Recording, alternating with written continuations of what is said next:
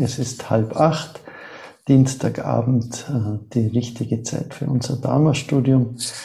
Wir haben mittlerweile schon den achten Abend von unserem Dharma-Studium vom Herzsutra.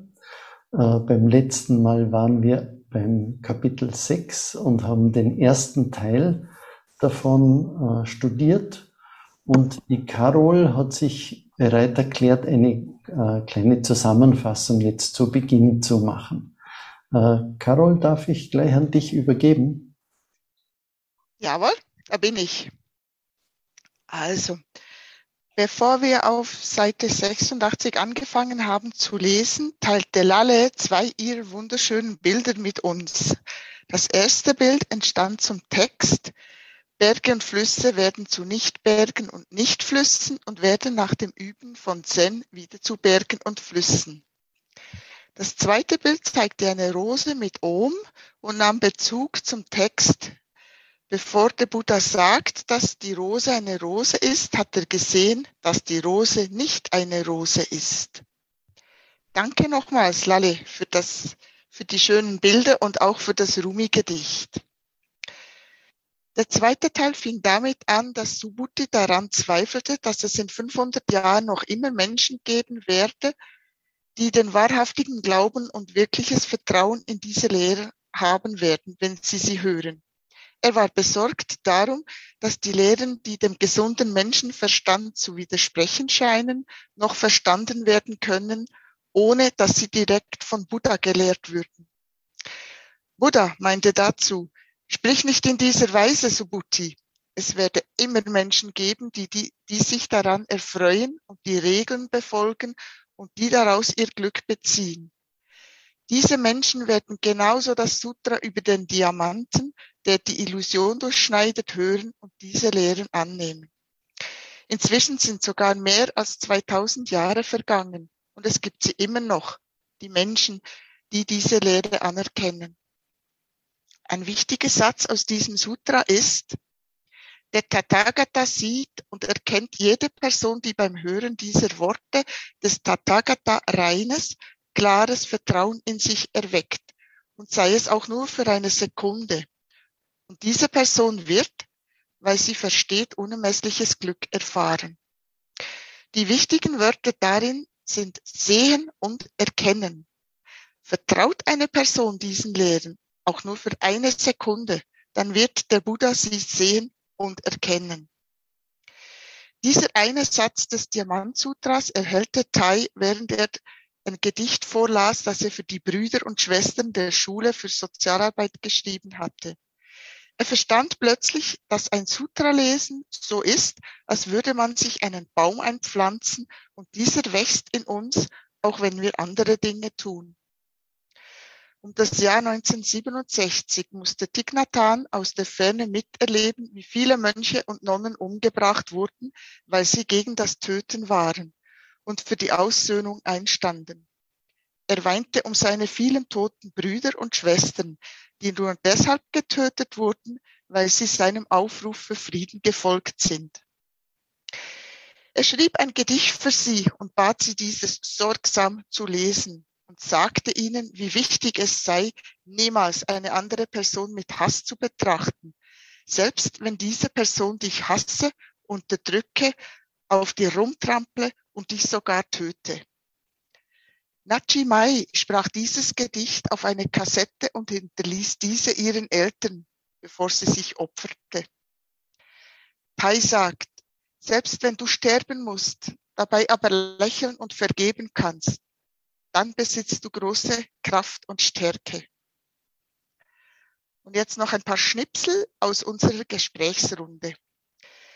Das Gedicht von Seite 91 machte uns alles sehr betroffen und in uns entstand sofort die Verbindung zum jetzigen Krieg in der Ukraine. Wir fragten uns, wer heute wohl noch den Mut haben würde, sich für den Frieden zu opfern.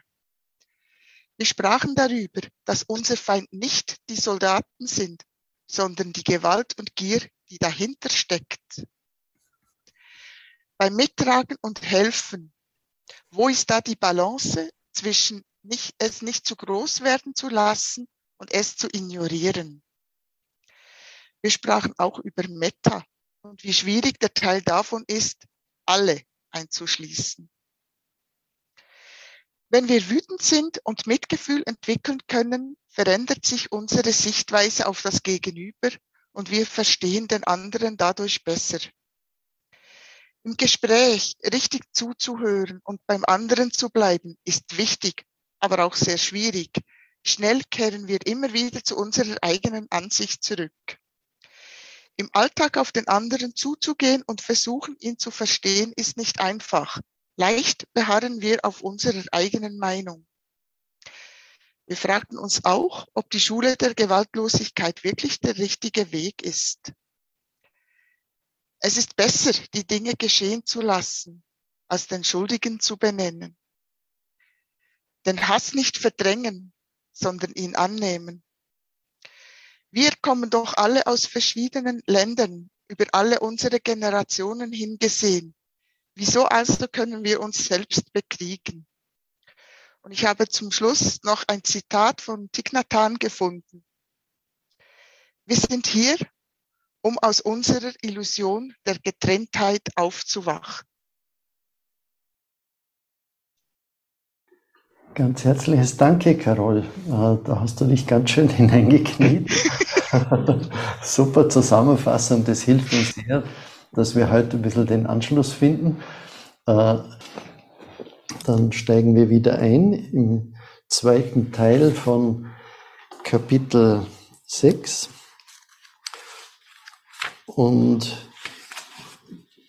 wir beginnen jetzt beim Lesen auf Seite 94. Und damit wir diesen Absatz äh, gut verstehen, lese ich noch den Absatz davor, wo Buddha schon zum Subhuti spricht. Und das ist auf Seite 88 und ich setze dann fort auf Seite 94. Der Tathagata sieht und erkennt jede Person, die beim Hören dieser Worte des Tathagata reines, klares Vertrauen in sich erweckt und sei es auch nur für eine Sekunde. Und diese Person wird, weil sie versteht, unermessliches Glück erfahren. Warum? Weil Menschen dieser Art nicht in die Vorstellung von einem Selbst, einer Person, einem Lebewesen oder einer Lebensspanne verstrickt sind. Sie sind weder in der Vorstellung von einem Dharma noch in der Vorstellung von einem Nicht-Dharma gefangen.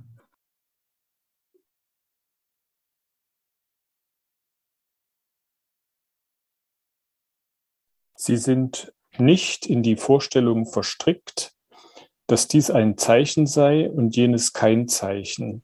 Warum? Wenn du der Vorstellung von einem Dharma verhaftet bist, dann bist du auch der Vorstellung von einem Selbst, einer Person, einem Lebewesen und einer Lebensspanne verhaftet. Bist du in die Vorstellung verstrickt, dass es keine Dharmas gebe, dann bist du noch immer in der Vorstellung von einem Selbst, einer Person, einem Lebewesen und einer Lebensspanne gefangen.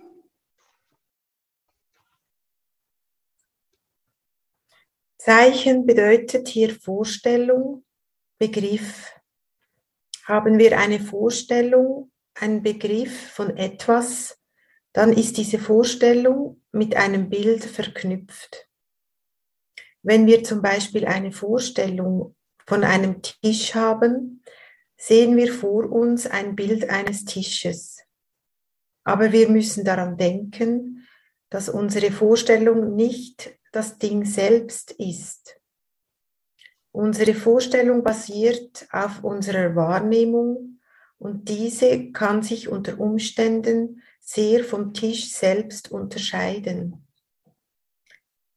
Einer Termite erscheint der Tisch vielleicht als ein Festmahl, während ein Physiker ihn als eine Masse sich unendlich schnell bewegender Teilchen wahrnimmt. Vielleicht haben wir diejenigen von uns, die den Pfad buddhistischer Übung gehen, weniger verkehrte Ansichten als andere, denn wir haben uns darin geübt, genau und gründlich zu sehen. Vielleicht sind unsere Wahrnehmungen näher daran, vollständig und wahr zu sein, doch sie sind immer noch Wahrnehmungen.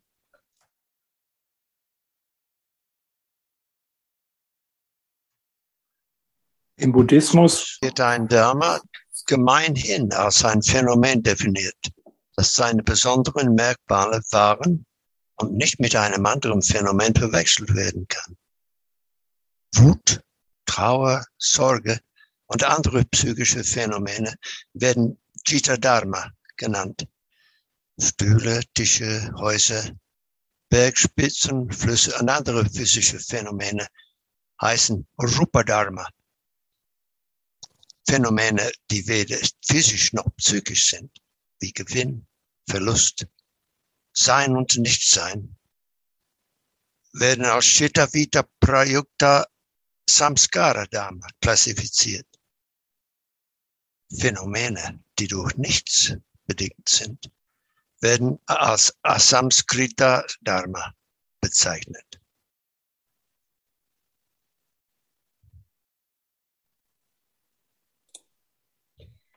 Der Saravastivadin-Schule des Buddhismus zufolge ist Raum ein Asamskrita-Dharma. Raum ist von seiner Natur her ungeboren und todlos. Und er ist durch nichts anderes bedingt. Aber das war von dieser Schule nur als ein Beispiel gedacht. Tatsächlich besteht Raum aus Dingen wie Zeit und Bewusstsein und ist von daher nicht wirklich ein nicht bedingtes Dharma. Die Saravastiva-Dins bezeichneten auch Soheit als nicht bedingtes Dharma. Doch wenn wir genau hinsehen, können wir erkennen, dass auch Soheit kein nicht bedingtes Dharma ist. Der Begriff Soheit existiert, weil wir den Begriff der Nicht-Soheit haben. Wenn wir meinen, Soheit unterscheide sich von allen anderen Dharmas, dann ist unsere Vorstellung von Soheit als unsere Vorstellung von Nicht-Soheit heraus entstanden. Gibt es oben, gibt es auch unten. Gibt es innen, ist da auch außen. Gibt es Beständigkeit, so auch Unbeständigkeit. Entsprechend dem Gesetz der Relativität werden unsere Auffassungen jeweils durch ihr Gegenteil definiert.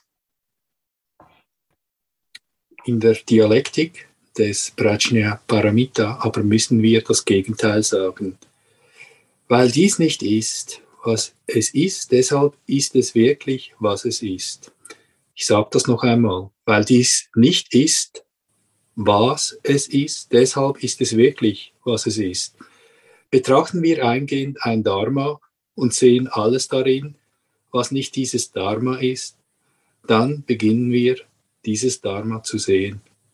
Und daher dürfen wir uns nicht an die Vorstellung von Dharmas binden, aber auch nicht an die Vorstellung von Nicht-Dharmas. Ich habe die Vorstellung von Nicht-Dharma hier eingeführt, weil sie uns helfen kann, die Vorstellung von Dharma zu überschreiten.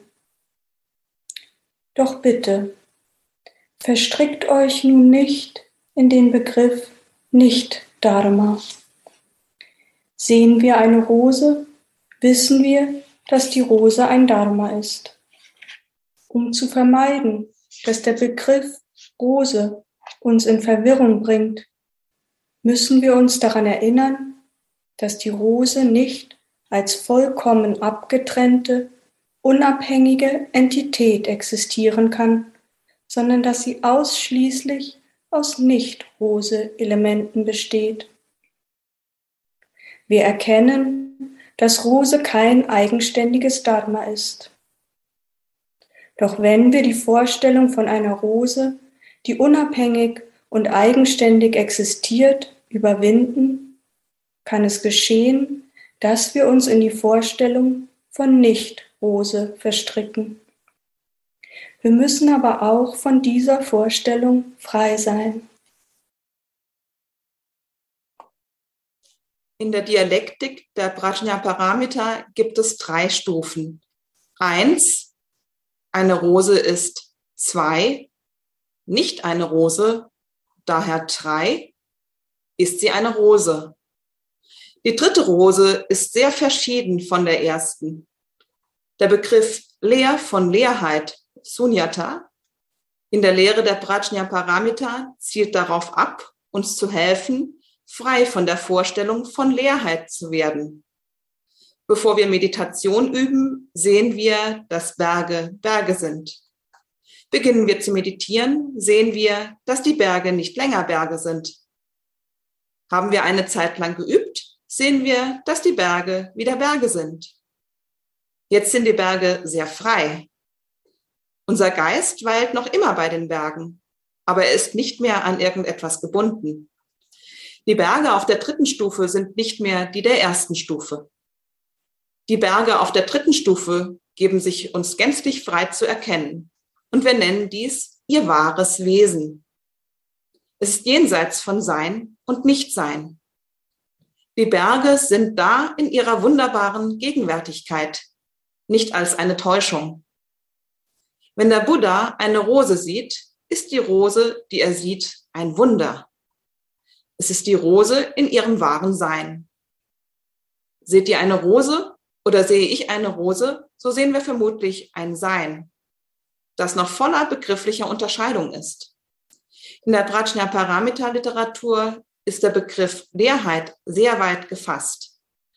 Er überschreitet die trügerische Welt von Sein und Nichtsein, von Ja und Nein.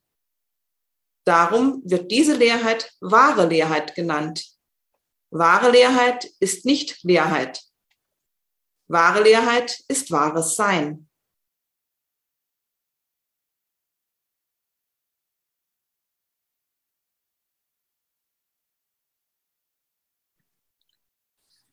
Verweilen wir in der Welt der Dualität, werden wir durch sie bedingt. Wenn wir sagen, mein Freund ist gestorben und wir weinen, dann sind wir in der Welt von Kommen und Gehen gefangen. Die Welt der Bedingtheiten ist voller verkehrter Ansichten. Nur wenn wir lernen, tief in die Natur der Dinge hineinzuschauen, werden wir uns von den Vorstellungen von Sein und Nichtsein befreien können und eine Welt betreten, in der Vorstellungen wie Kommen und Gehen, Existenz und Nichtexistenz, Geburt und Tod, eins und viele, oben und unten schwinden. Sind wir einmal frei, dann ist diese Welt noch immer um uns und in uns. Doch es ist nun die Welt der wahren Leerheit. Der Grundsatz von der Identität befindet sich an der Spitze des Baumes, doch die Welt des wahren Seins liegt an der Wurzel. Der Grundsatz von der Identität ist Basis für die Vorstellung von Selbst. Daher müssen wir das Netz von Dharma und Nicht-Dharma durchbrechen und über Wahrnehmungen und Nichtwahrnehmungen hinausgehen.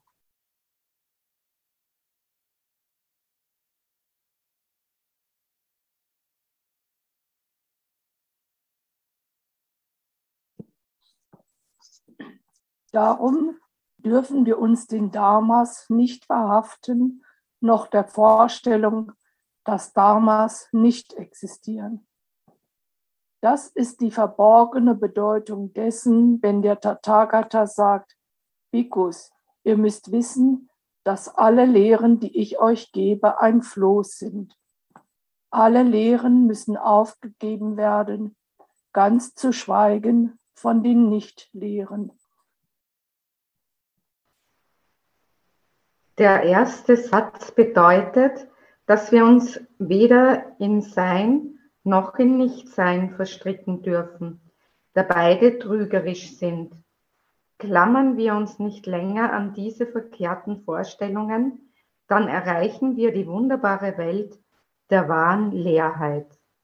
Das Diamant Sutra wiederholt hier eine Aussage, die im Alagatupama Sutra zu finden ist. Darin erklärt uns Buddha, dass die Lehren wie ein Floß sind, das wir aufgeben müssen, wenn wir das andere Ufer erreicht haben. Die Worte verborgene Bedeutung sind nun in der Sanskrit, nicht aber in der chinesischen Fassung enthalten. Gibt der Buddha Belehrungen, so klammern sich die Zuhörer unter Umständen an diese Lehren, auch wenn sie gar nicht mehr angemessen oder erforderlich sind. Denn die Lehren des Buddha zu lauschen ist so, als finge man eine gefährliche Schlange. Wisst ihr nicht, wie man das macht? Packt ihr sie vielleicht zuerst beim Schwanz und die Schlange dreht sich herum und beißt euch.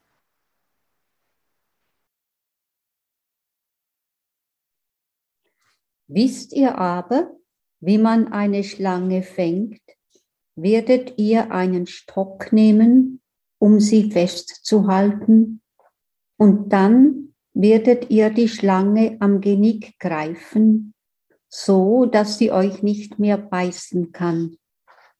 Das gleiche gilt für die Lehren des Buddha. Ihr könnt euch verletzen, wenn ihr ungeschickt seid. Ihr müsst sehr aufmerksam sein, euch nicht in diesen Lehren zu verfangen. Die Vorstellungen von Leerheit Unbeständigkeit und nicht selbst sind außerordentlich hilfreich. Wenn ihr sie aber benutzt, ohne sie gründlich und klar zu verstehen, kann euch das Leiden bringen und ihr könnt auch anderen Schaden zufügen. Vielen Dank, Herr Marana. Und danke an euch alle äh, fürs Lesen. Und ich würde euch jetzt wieder einladen. Das ist ein ziemlich dichter Abschnitt. Äh, andererseits studieren wir das äh, Sutra jetzt schon eine ganze Weile. Gelingt es jemandem von euch, die Schlange am Genick zu packen?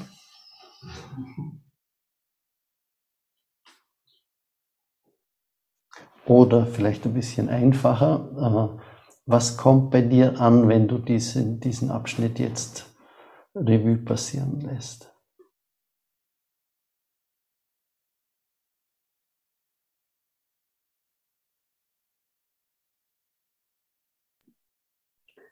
Also bei mir kommt an auf Seite 99 der eine Satz, Wahre Leerheit ist nicht Leerheit. Wahre Leerheit ist wahres Sein. Und diese dieser Satz berührt mich sehr, weil ich fühle darin auch, wenn ich dem vertraue, ist da auch ein gewisser Schutz wie ich mich benehme. Das heißt, wenn ich im Sein, im ganz natürlichen Sein mich ergeben kann, da empfinde ich auch eine heilsame Führung, wo ich mich eben nicht an der Spitze des Baumes bewege, sondern in der Wurzel in, der, in, dem, in den Wurzeln ruhe und das Wachsen nicht von mir selbst initiiert wird, sondern von der Kraft des Seins.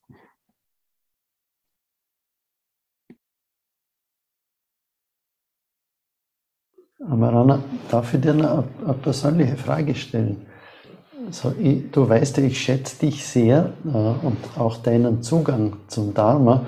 Mir würde interessieren, so, wie gelingt es dir, dass dieser Text nicht einfach abstrakte Philosophie ist, sondern dass du den wirklich so, so aufnehmen kannst? Hm. Ich, hm. ich glaube, weil ich so ein einfach gestrickter Mensch bin. einfach indem ich den Text nicht studiere, sondern ja, ich bin jetzt die ganze Woche mit, mit dem Text durch den Wald gelaufen, habe mich hingesetzt, habe wieder einen Satz gelesen und habe nicht studiert, aber es ist wie ein Duft, der das Herz berührt. Und dann aus dem Herz kommen irgendwoher Gedanken, denen ich auch vertrauen kann oder die mir sagen, das ist irgendwie was, das ist etwas, was mit dem Leben zu tun hat.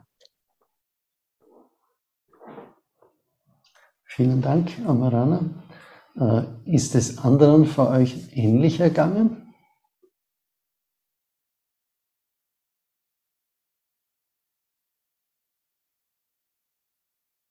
Also ich beneide dich, Amarana, irgendwie um deine geradlinige und intensive Art. Du hast eins und das ist es. Wenn ich bei mir merke, ich schwanke immer wieder äh, und suche nach, dem Verläss nach der Verlässlichkeit. Ja, das stimmt. Beziehungsweise danach, dass mir jemand sagt oder ich herausfinde, wie ich die Schlange packen muss. Was ist richtig? Ich kann es versuchen und machen, aber ich befürchte, dass ich immer wieder an der falschen Stelle ansetze sie am Schwanz packe und dann ja spüre, dass es falsch war. Ähm, ich merke, dass ich so allmählich ein bisschen weiter bin und äh, vor allen Dingen merke ich bei mir, dass ich entweder auf der einen Seite bin, im Wald spazieren gehe, es wirken lasse, oder ich bin auf der anderen Seite, höre Menschen, höre Nachrichten und denke. Und es ist immer ein Entweder oder, so dass ich also wahre Leerheit ist wahres Sein. Dieser Satz stößt bei mir auf einen unendlichen Widerstand.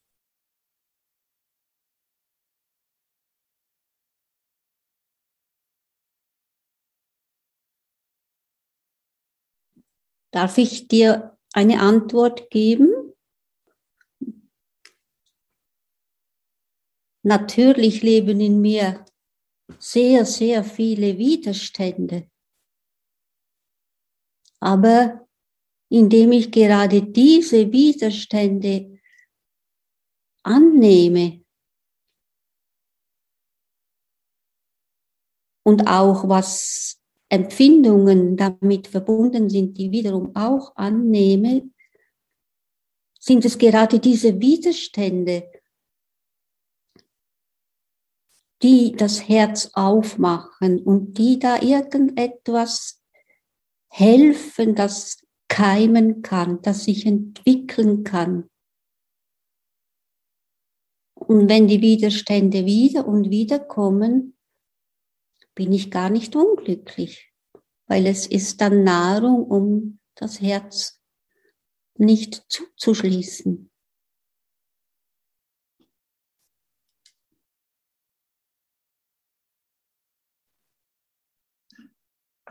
ich versuche das nicht mehr alles zu analysieren und rationalisieren, sondern ja, vielleicht völlig gleich.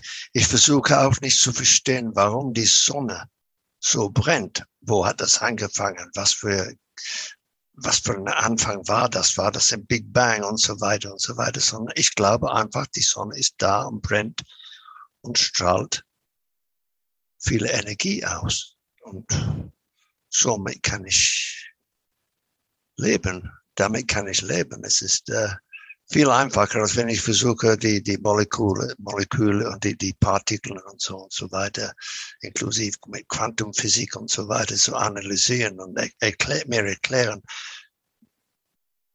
Ah, wo wir, als wir Kinder sind, wenn wir Kinder sind, wir, wir glauben tatsächlich, dass das der Mond ist, weil jemand gesagt hat, das ist der Mond da oben und das ist die Sonne da oben. Ähm, wir versuchen das nicht zu rationalisieren aber warum wir so und so und so. Und seit ich, seitdem ich das versuche, so, so zu verstehen, äh, ähm, habe ich das Gefühl, dass ich es wieder einfach aufnehme und sage, okay, ich bin da und ich bin gleichzeitig nicht da. Ich bin Form und gleichzeitig Geist. Also in diesem Zusammenhang Lehre. Sind beide gleich, innerhalb vom gleichen Profil und, und gleich, gleich da. Ich bin nicht entweder ein Körper oder ein Geist. Ich bin. Punkt. Ich bin.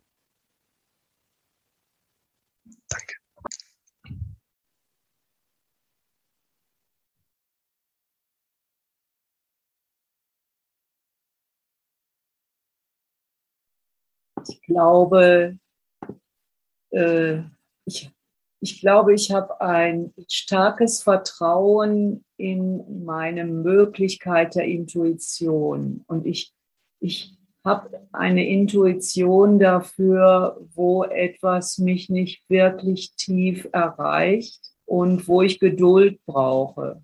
Und Amarana, was du gesagt hast, ist, äh, der Widerstand kann Nahrung oder ist Nahrung. Das ist für mich, das berührt mich und ich glaube, ich äh, mache damit neue Schritte. Und ich stelle mir vor, wie du im Wald spazierst und ab und zu das Buch aufschlägst. Und das ist ein wunderschönes Bild. Und ich glaube, wir, wir brauchen einfach sehr viel Vertrauen und Respekt auch für unseren eigenen Weg, für unseren individuellen Weg, äh, wie wir gehen. Ähm ja, danke.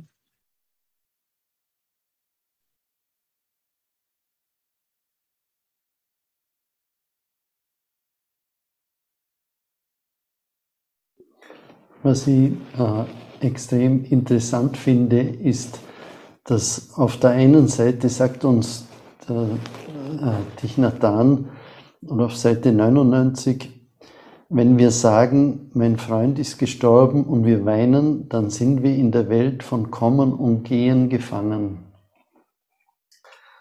Äh, und ein paar Seiten davor beschreibt er, dass er selber geweint hat, wie er gehört hat, dass seine Feinde gestorben sind. Und das ist so etwas für mich, ich habe eigentlich durch den Buddhismus habe ich das gelernt, diese Widersprüche zu lieben äh, dass, dass wenn ich Widersprüchen begegne, dass ich, dass ich dann eigentlich besonders nahe am Leben dran bin.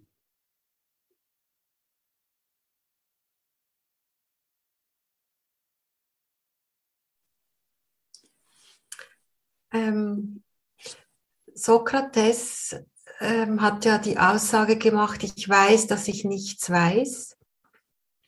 Und das ist der Weg zur wahren oder zur Wahrheit. Und das stimmt mich dann auch irgendwie ähm, wohlwollend mit all meinen Gedanken, mit meinem Verstand, das gar nicht erfassen zu wollen. Also kognitiv lehne ich mich da jetzt ein bisschen zurück und denke mir, dass irgendwo ganz tief in mir ähm, dieser Weg dieses Textes mich irgendwo hinführt, was ich gar nicht im Kopf überhaupt, ähm, ich gar nicht andocken muss.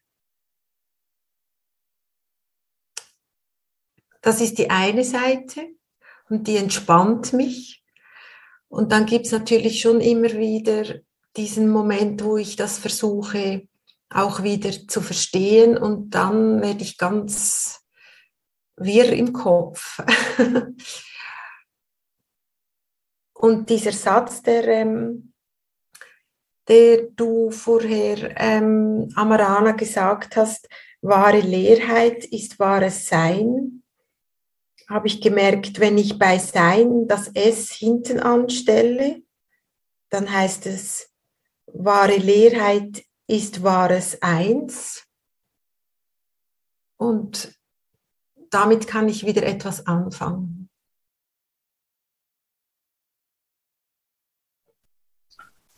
Dankeschön.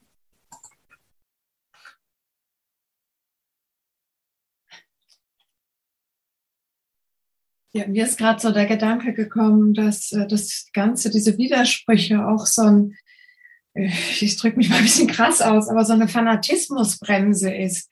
Also dass man diese ganze, Ideo dass man das nicht so ab, abdriftet ins Ideologische, so wie bei manchmal bei Lehren, bei Religionen, äh, bei Ratschlägen, wie das alles dass man einfach sich darin verstrickt auch, nicht? Also das sehe ich jetzt auch wieder bei im Weltgeschehen, nicht? Dass man sich in Ideologien verstrickt und dass der Buddha immer wieder sagt, ja, nee, gib das Boot auch auf oder äh, seht, dass das das nicht ist und vergesst das wieder. Und genau das ist für mich diese Bremse, werdet nicht fanatisch.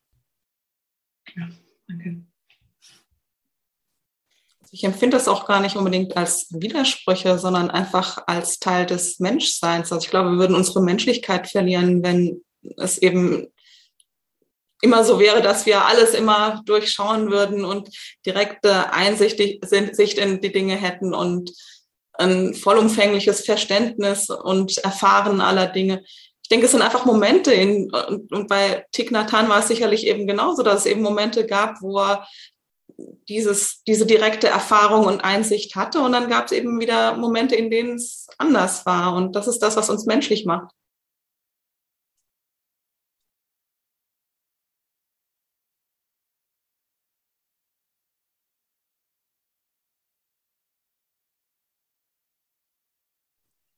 Wir sprechen immer wieder über Nicht-Dualität. Also ich gehe jetzt nicht spezifisch auf diesen Text ein im Buddhismus.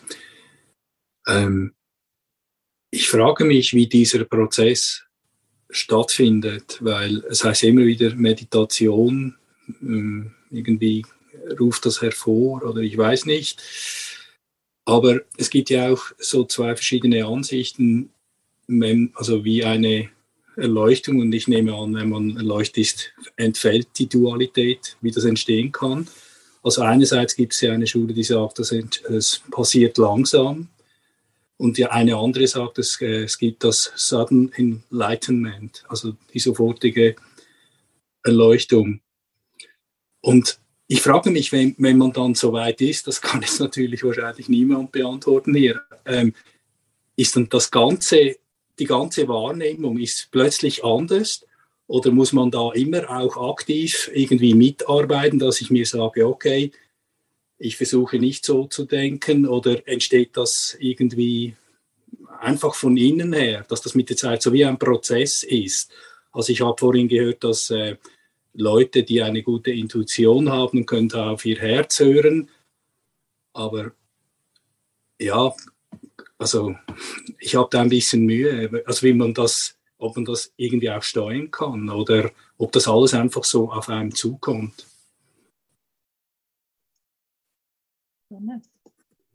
Eva, möchtest du was sagen? Irgendwie nicht, ja, ich will gerne etwas sagen. Äh, ich bin jetzt ja schon eine alte Frau und habe relativ früh angefangen äh, mit Buddhismus und war also im tibetischen Buddhismus. Hatte ich war eine Schülerin eines Lamas, ganz schon lange her. Und ich weiß, ich bin also so eingestiegen, voller Begeisterung und äh, ich habe gedacht, oh, jetzt habe ich die Wahrheit und das ist alles, wird mir alles eröffnen. Und habe dann immer, ja, habe auch gesucht, wie wir wahrscheinlich alle suchen und immer etwas gefunden, wo ich mich vielleicht wieder dran klammern hätte können. Und ich denke, so je älter ich werde, desto offener wird es. Also ich suche auch, früher habe ich mir vorgestellt, was ist Erleuchtung? Also wahnsinnig, oder? Was da alles wissen und ich weiß nicht alles. Und jetzt ist es immer, es ist offen. Es sind gar nicht mehr diese Dinge, sie sind, sie haben keine Bedeutung mehr. Es ist irgendwie äh, ich habe viel gelernt und es war mir wirklich eine Stütze und eine Leiter und aber ich musste immer wieder Illusionen ablegen. Und, und das muss ich immer noch. Das muss ich immer, immer wieder. Aber ich denke, das ist, es, es ist einfach, was ich gemerkt habe, eine große Öffnung. Und vielleicht auch dieses, wie, wie vorhin, ich weiß gar nicht mehr, wer es war, dieses Nichtwissen äh, ist eigentlich auch ein, etwas sehr Offenes. Und so kann man, ist es doch möglich, immer wieder Dinge auf sich zukommen zu lassen, offen zu sein und die Dinge auch wieder vorbeigehen zu lassen. Und das ist für mich wichtig. Und ähm, ich habe es manchmal auch noch gern intellektuell, aber ich kenne die Relativität, die es ist einfach alles sehr relativ. Ja, das wollte ich sagen. Eva, um die Frage vom Werner nachzuschieben, ist dir diese Einsicht äh, allmählich gekommen oder schlagartig? Also es war, ich habe bevor ich überhaupt zum tibetischen Buddhismus gekommen bin, habe ich ein paar Erfahrungen gemacht, die mich so ein bisschen aus der normalen Welt gehoben haben. Dann bin ich dann auch irgendwie dort gelandet. Und, aber das waren immer Einsichten und Schritten, die einfach mal manchmal in der Meditation, manchmal eben auch im Wald oder irgendwo. Ich habe mich einfach immer beschäftigt damit. Und das kam, kam dann schnell manchmal und manchmal war es auch langsam, kam es nicht so raus. Es war ein Prozess. Und der ist ja nicht abgeschlossen. Das ist gut so.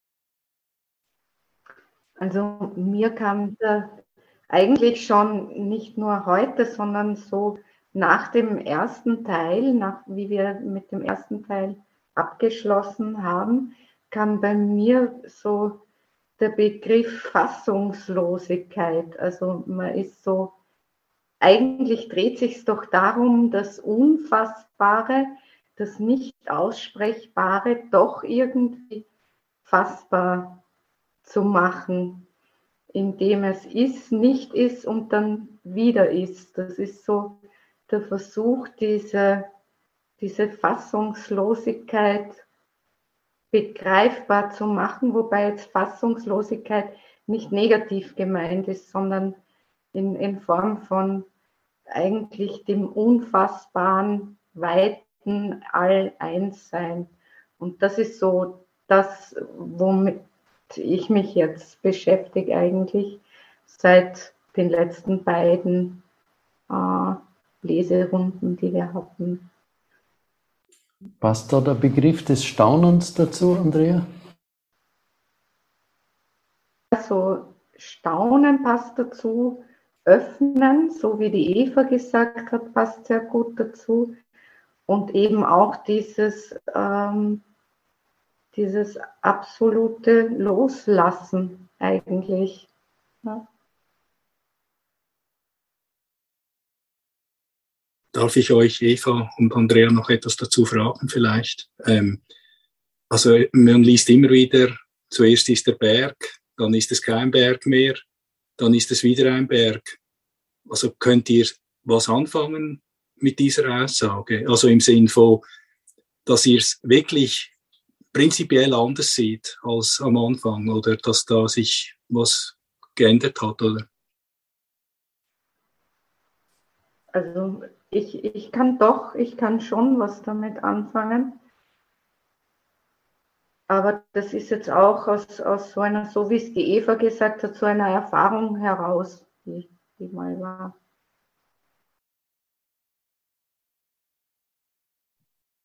Ich denke, das ist eine Alltagserfahrung, die wir letztendlich alle machen, zumindest bei kleinen Dingen, dass sich da etwas verändert. Und dann plötzlich ist wieder der Moment da, wo wir es doch wieder als Berg sehen und dann sehen wir es wieder nicht als Berg und dann doch wieder als Berg, aber als anderen Berg. Also diese Vorstellung, dass man irgendwo in einen nirvanischen Zustand eintritt und der ist dann immer so da, das finde ich ist irgendwo Dogmatismus und äh, nicht ganz lebensnah. Wir sind alle Menschen, genau. Ja, ich denke, der Berg, also am Anfang habe ich doch alles hinterfragt und, ähm, und die ganzen Lehren angewandt und äh, eben die Leerheit auch gesucht und, und ähm, das Nicht-Selbst und alles diese Dinge. Und dann war das alles natürlich sehr spannend, es war Entdeckung. Und heute ist der Berg einfach der Berg. Ich kenne irgendwie die Relativität dieses Ding. Ich weiß, dass es der Berg in meinem Kopf ist, äh, dass, dass es alles anders ist, als es, ich mir das vorher gedacht habe. Aber wenn ich kommuniziere mit Leuten bin, wenn ich im normalen Umfeld bin, dann rede ich einfach, weil die anderen auf dem Berg sind. Ich sehe auf dem Berg. Dann rede ich über den Berg und dann ist der Berg halt der Berg, den die anderen auch sehen. Äh, ich glaube, einzig, was sich verändert hat, dass ich weiß, dass es gleichzeitig in mir eine, wie soll ich sagen, es ist schwierig zu sagen. Ich kann jederzeit in diese, vielleicht die Lehre das richtige Wort ist, aber wenn, wenn ich die Gedanken nicht, ich kann einen Zustand gehen, wo es keine Gedanken hat. Und das ist eine Erfahrung, die immer, immer da ist. Ich weiß, das ist mein Grund. Und das ist irgendwie mein, mein Seelengrund oder ich weiß nicht, wie man den, es gibt so viele Worte dafür. Und ich weiß, dass das der Grund ist und das, das sind Erscheinungen. Und in, unser Intellekt teilt die ein. Das könnten wir gar nicht kommunizieren. Also groß, klein und äh, Krieg, Frieden. Und es ist eigentlich, es ist ja eine Einheit. Es gibt keinen Krieg ohne Frieden und umgekehrt. Und das ist, das ist der Intellekt des Menschen. Und wenn ich das weiß, dann, dann muss ich ja nicht mehr in diese Falle tappen. Dass ich das Gefühl habe, das ist jetzt die, die Realität. Das ist dann, wird auch bis zu einem gewissen Grad ein Spiel und es ist, es hat nicht mehr diese, ich muss mich nicht mehr so verhaften dem, vielleicht so. So. Und doch, ich streite gern und ich, äh, ich mache alles das, was, was, was alle machen. Und das macht mir manchmal auch Spaß. Und aber ich, ich kenne die Relativität, oder? Das ist es mehr. Ich möchte gern auch noch einen Aspekt teilen.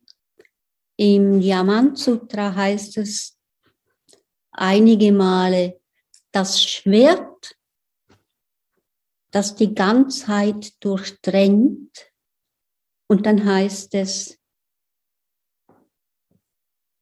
der Diamant, der die Illusionen durchschneidet. Und da habe ich ein bisschen das sinken lassen, weil es heißt dann als drittes noch die Weisheit, die den Diamant durchschneidet. Und da habe ich das Gefühl, es geht gar nicht um Wissen, sondern um das, das Sutra zur Entfaltung zu bringen oder dass es die Haltung, die ich einnehme, dass das Sutra zur Entfaltung kommen kann, hat mit Erleben zu tun, mit einer Erfahrung. Und diese Erfahrung hilft mir dann nicht zu wissen, aber weise zu werden. Weise, wie ich mich verhalte als Mensch, als menschliches Wesen.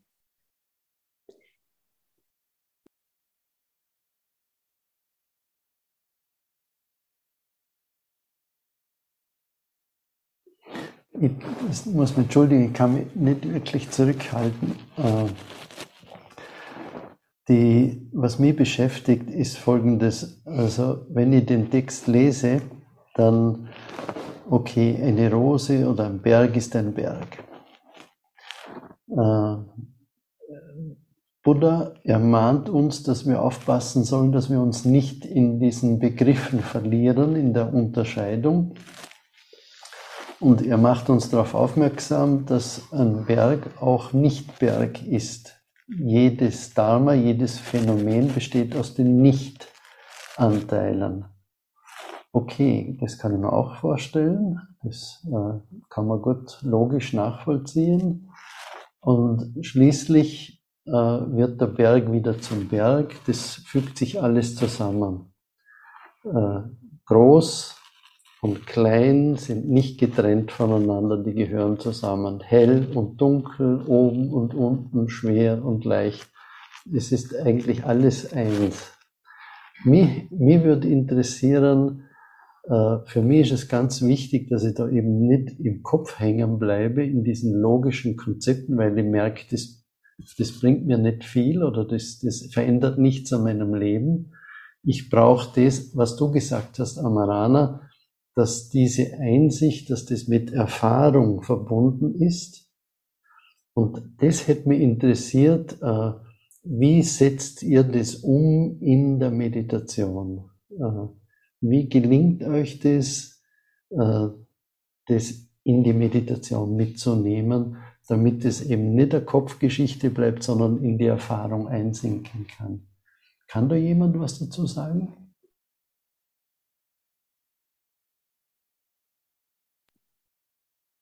Gerne.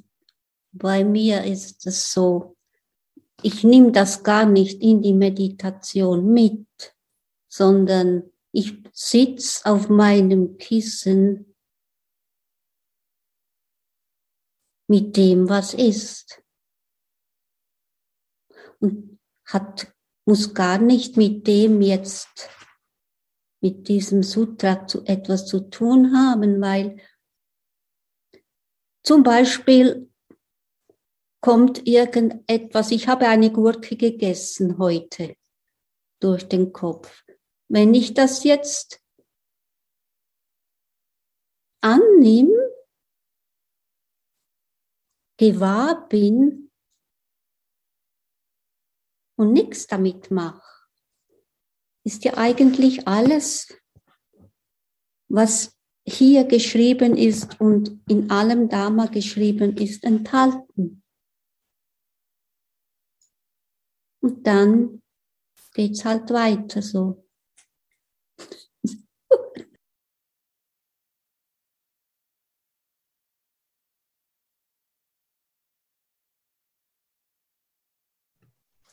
Ähm, ich empfinde die Meditation oder ähm, ich empfinde oft das, die, das Bild oder die Idee oder das Gefühl eines Gefäßes. Ähm, und das Gefäß hat vielleicht immer eine andere Form oder ähm, äh, ist anders gefüllt manchmal. Und dann ist es mehr wie so eine Aufgabe, dieses Gefäß zu beobachten.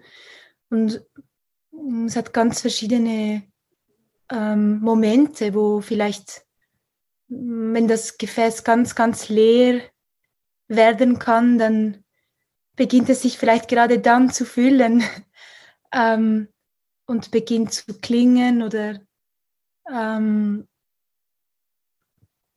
ja, aber es ist immer so eine eine mit einer Uno, also auch keine Vorstellung zu haben von dem Gefäß, also wie jetzt das ist als Form oder was es enthält oder nicht enthält.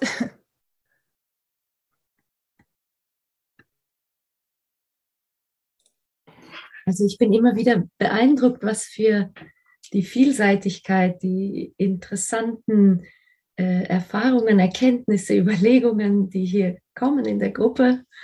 Äh, ja, die, dass es so viele unterschiedliche Aspekte da gibt. Ich finde das enorm spannend.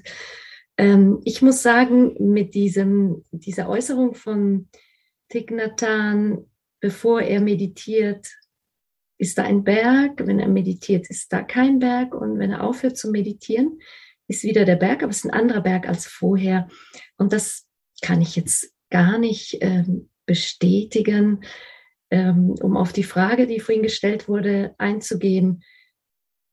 Für mich ist äh, Meditation ist immer sehr unterschiedlich. Es ist äh, nie gen also genau gleich. Also ähm, ich merke einfach, wenn ich ähm, wirklich, was ich verstehe unter Meditieren, ist dann, wenn ich ganz wach bin, ganz da bin, also dass auch keine Schläfrigkeit und so rum da irgendwie da ist und nichts Konkretes da ist. Es hängt wahrscheinlich auch davon ab, wie man das gelernt hat oder wie man praktiziert. Wenn man sich so auf den Atem konzentriert, dann auf einmal ist alles Atem. Es ist nichts anderes mehr außer Atem. Und wenn ich dann wieder zu meinem Alltag übergehe, dann weiß ich, dass es diesen Zustand auch gibt. Und ich muss sagen, das erfüllt mich mit einem Vertrauen, auf das ich mich, das mich nährt, den Tag über, wenn ich mich darauf besinne. Es ist auch immer wieder mit Glücksgefühlen verbunden und auch mit ganz viel Sprachlosigkeit. Also in Worte auszudrücken, das finde ich schwierig.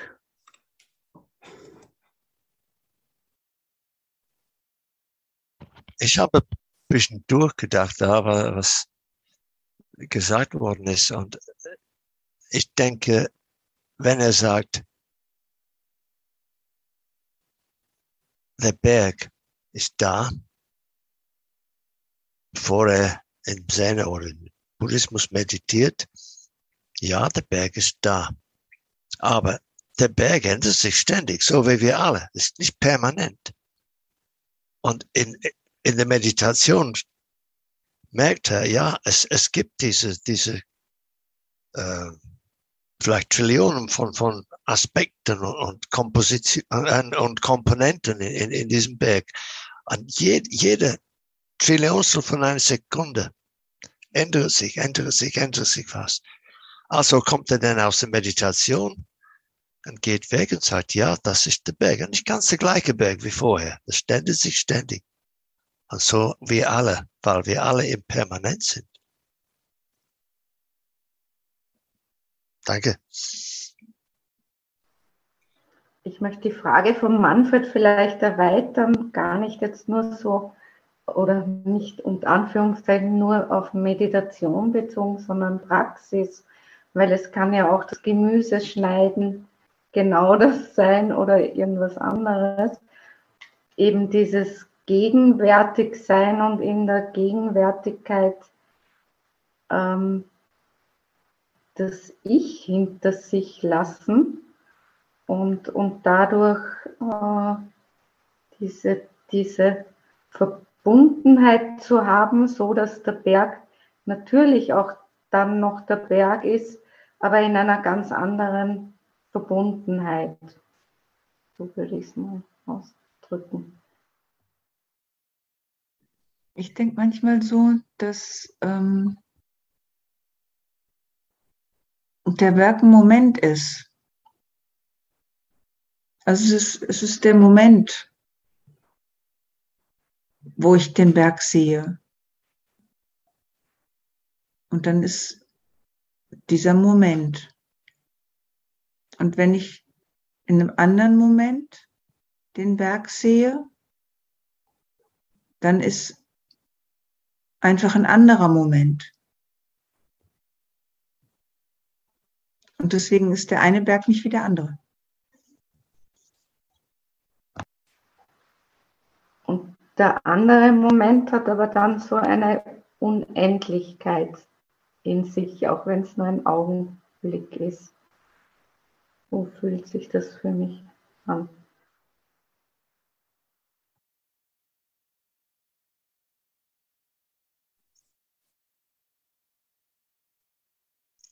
Ich möchte noch äh, etwas sagen, einfach zur Meditation. Das ist meine Erfahrung.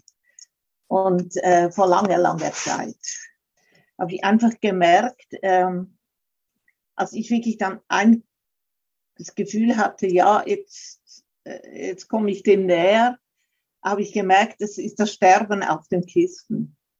Also in einem Moment, ich habe das oft gehabt, dass ich immer das Gefühl hatte, jetzt sterbe ich, jetzt geht alles weg.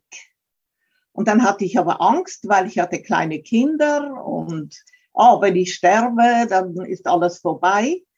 Bis ich irgendwie auf einmal, das hat sich dann so ergeben, dass ich da alles loslassen konnte. Ich habe es ja nicht selber gemacht, das ist nicht ein Machen, es, es geschieht einfach. Und dann habe ich gedacht, das ist das wirklich das Sterben, ist das, es geht einfach weg, der Körper, alles ist weg, es gibt nichts mehr. Es gibt zwar noch eine Wahrnehmung, irgendwo gibt es ein, ein Bewusstsein. Und für mich war das äh, wichtig in der Erfahrung und ich habe gemerkt, ich konnte das, oder es ist wie geblieben. Es ist geblieben und darum ist für mich Meditation immer Sterben. Wobei das ja nicht das Sterben ist, dass wenn mein Körper tot ist, sondern es ist einfach das alles weg. Nicht mehr.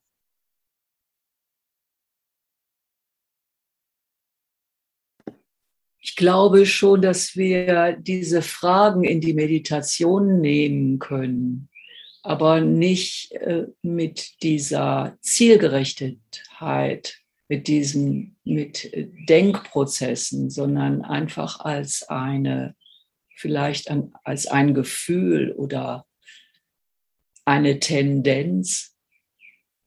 Und ich vertraue darauf, dass, dass in der Meditation oder überhaupt in unserem Leben alles kommt zu seiner Zeit. Es wird, hat, braucht alles eine gewisse Reife, bis es sich äh, zeigt oder es zeigt sich nicht, aber es ist ja trotzdem da.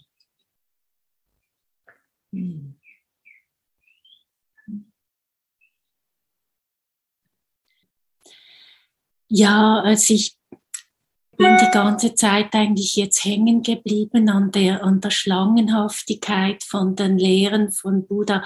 Und ich habe jetzt, wie ich so zugehört habe, was ihr alle diese ganz verschiedenen Gedanken zu, äh, zum Erleben in der Meditation, habe ich mir so gedacht, ob es sein könnte, also dass mit dieser Schlangenhaftigkeit der äh, buddhistischen Lehre, dass vielleicht wirklich das gemeint ist, dass man sich so in die Worte und in die eben Begrifflichkeiten und in das, was gesagt wird, eigentlich verbeißen kann und es aber eigentlich wichtig ist, ähm, sich davon eben wieder zu lösen und das eben nur eben als äh, wie ein Geländer zu betrachten oder als ein Floß. Und eben nicht ähm, ja, ich habe mir dann, wie wir äh, die, die meisten von euch das geschildert habt, dass es gar nicht äh, darum geht, eben in die Meditation unbedingt ähm, einen Satz oder die Worte oder so mitzunehmen, sondern eben ähm, äh, vielleicht mehr das, äh, ich, wie soll ich dem sagen, vielleicht mehr wie, wie mit der Resonanz von dem sein oder mit dem, mit dem Echo von dem, so was man vielleicht dann hat auf dem Kissen oder so. Ich muss sagen, ich verstehe es immer noch nicht ganz und vielleicht versteht es jemand von euch, wo denn der Kopf von der Schlange sein könnte und was denn der Schwanz von der Schlange sein könnte. Vielleicht ist es ja aber auch gar nicht wichtig. Äh, liebe Regina, ich finde es so spannend. Ich habe auch äh, über, das, über das Tier der Schlange ähm, nachgedacht und finde es einfach faszinierend, dass es ein Tier ist, das sich ja häutet und das sich ähm, in seiner Lebenszeit oder Daseinszeit so oft häutet Und es ist ja ein Reptil, oder? Glaube ich. Also es ist eigentlich auch, es ist, äh, es macht Wandlungen durch, Formwandlungen, die nicht, äh, die eben keinen Kopf oder Schwanz haben vielleicht, oder dann eben ist es nicht mehr wichtig. Und ich wünschte mir manchmal, oder was ich faszinierend finde, dass wir Menschen haben das ja wirklich Mühe mit dem, dass wir in unserem Leben uns häuten müssen. Also wir müssen uns ja auch konstant häuten eigentlich. Oder ja, es ist halt gesund vielleicht, wenn wir das manchmal besser könnten. Ähm, oder ich finde das einfach spannend an der Schlange. ja. Na, ich glaube schon, dass der Kopf der Schlange da ist, wo es gefährlich ist. Da muss man es anpacken. So habe ich das verstanden. Und was genau ist dann gefährlich? Ich glaube, es ist gefährlich, wenn man sich auf etwas versteift. Wenn man zum Beispiel jetzt die Lehre, wie wir vorhin schon gesagt haben, als, ein, als etwas Dogmatisches nehmen würde. Und dann reicht man sie auch auf eine gefährliche Art vielleicht weiter. Wenn man so beobachtet, die Natur, vielleicht zum Beispiel das Wasser ist immer ein sehr gutes Beispiel, finde ich. Wenn man das Wasser beobachtet, in jedem kleinsten Augenblick ist alles, was dort passiert, ganz perfekt und wunderschön und wundervoll. Aber niemals könnten wir das mit unserem Kopf zum Beispiel begreifen oder beschreiben oder nachahmen oder so. Ähm, also ich glaube, man soll eine gewisse Offenheit da lassen an einer Stelle für dieses Staunen, was auch schon erwähnt worden ist.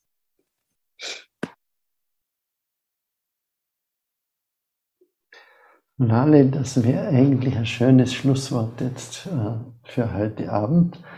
Äh, Wenn es niemand gibt, der noch was loswerden will, also das wäre jetzt noch der Aufruf.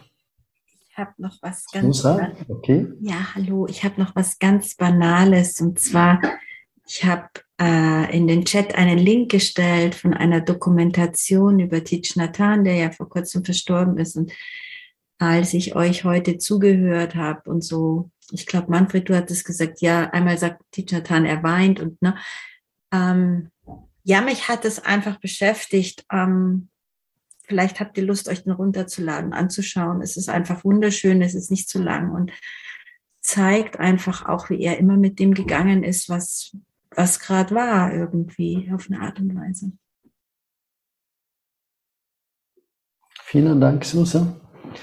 Äh, immer schön, wenn wir uns gegenseitig ein paar Tipps geben können. Äh, ich schlage vor, dass wir dann den Abend langsam beenden und wir machen das immer, indem wir gemeinsam die Zufluchtnahme singen. Buddham Saranam Gacchami. Dhammam Saranam Gacchami. Sangam Saranam Gacchami Tutiyampi Buddham Saranam Gacchami. Tutiyampi Dhammam Saranam Gacchami. Tutiyampi Sangam Saranam Gacchami. Tatiyampi Buddham Saranam Gacchami. Tatiyampi Dhammam Saranam Gacchami Tatiyampi Sangam Saranam Gacchami. Ja, herzlichen Dank für das gemeinsame Studium, für eure Beiträge. Ich wünsche euch einen schönen Abend und eine gute Woche und wir treffen uns in zwei Wochen wieder.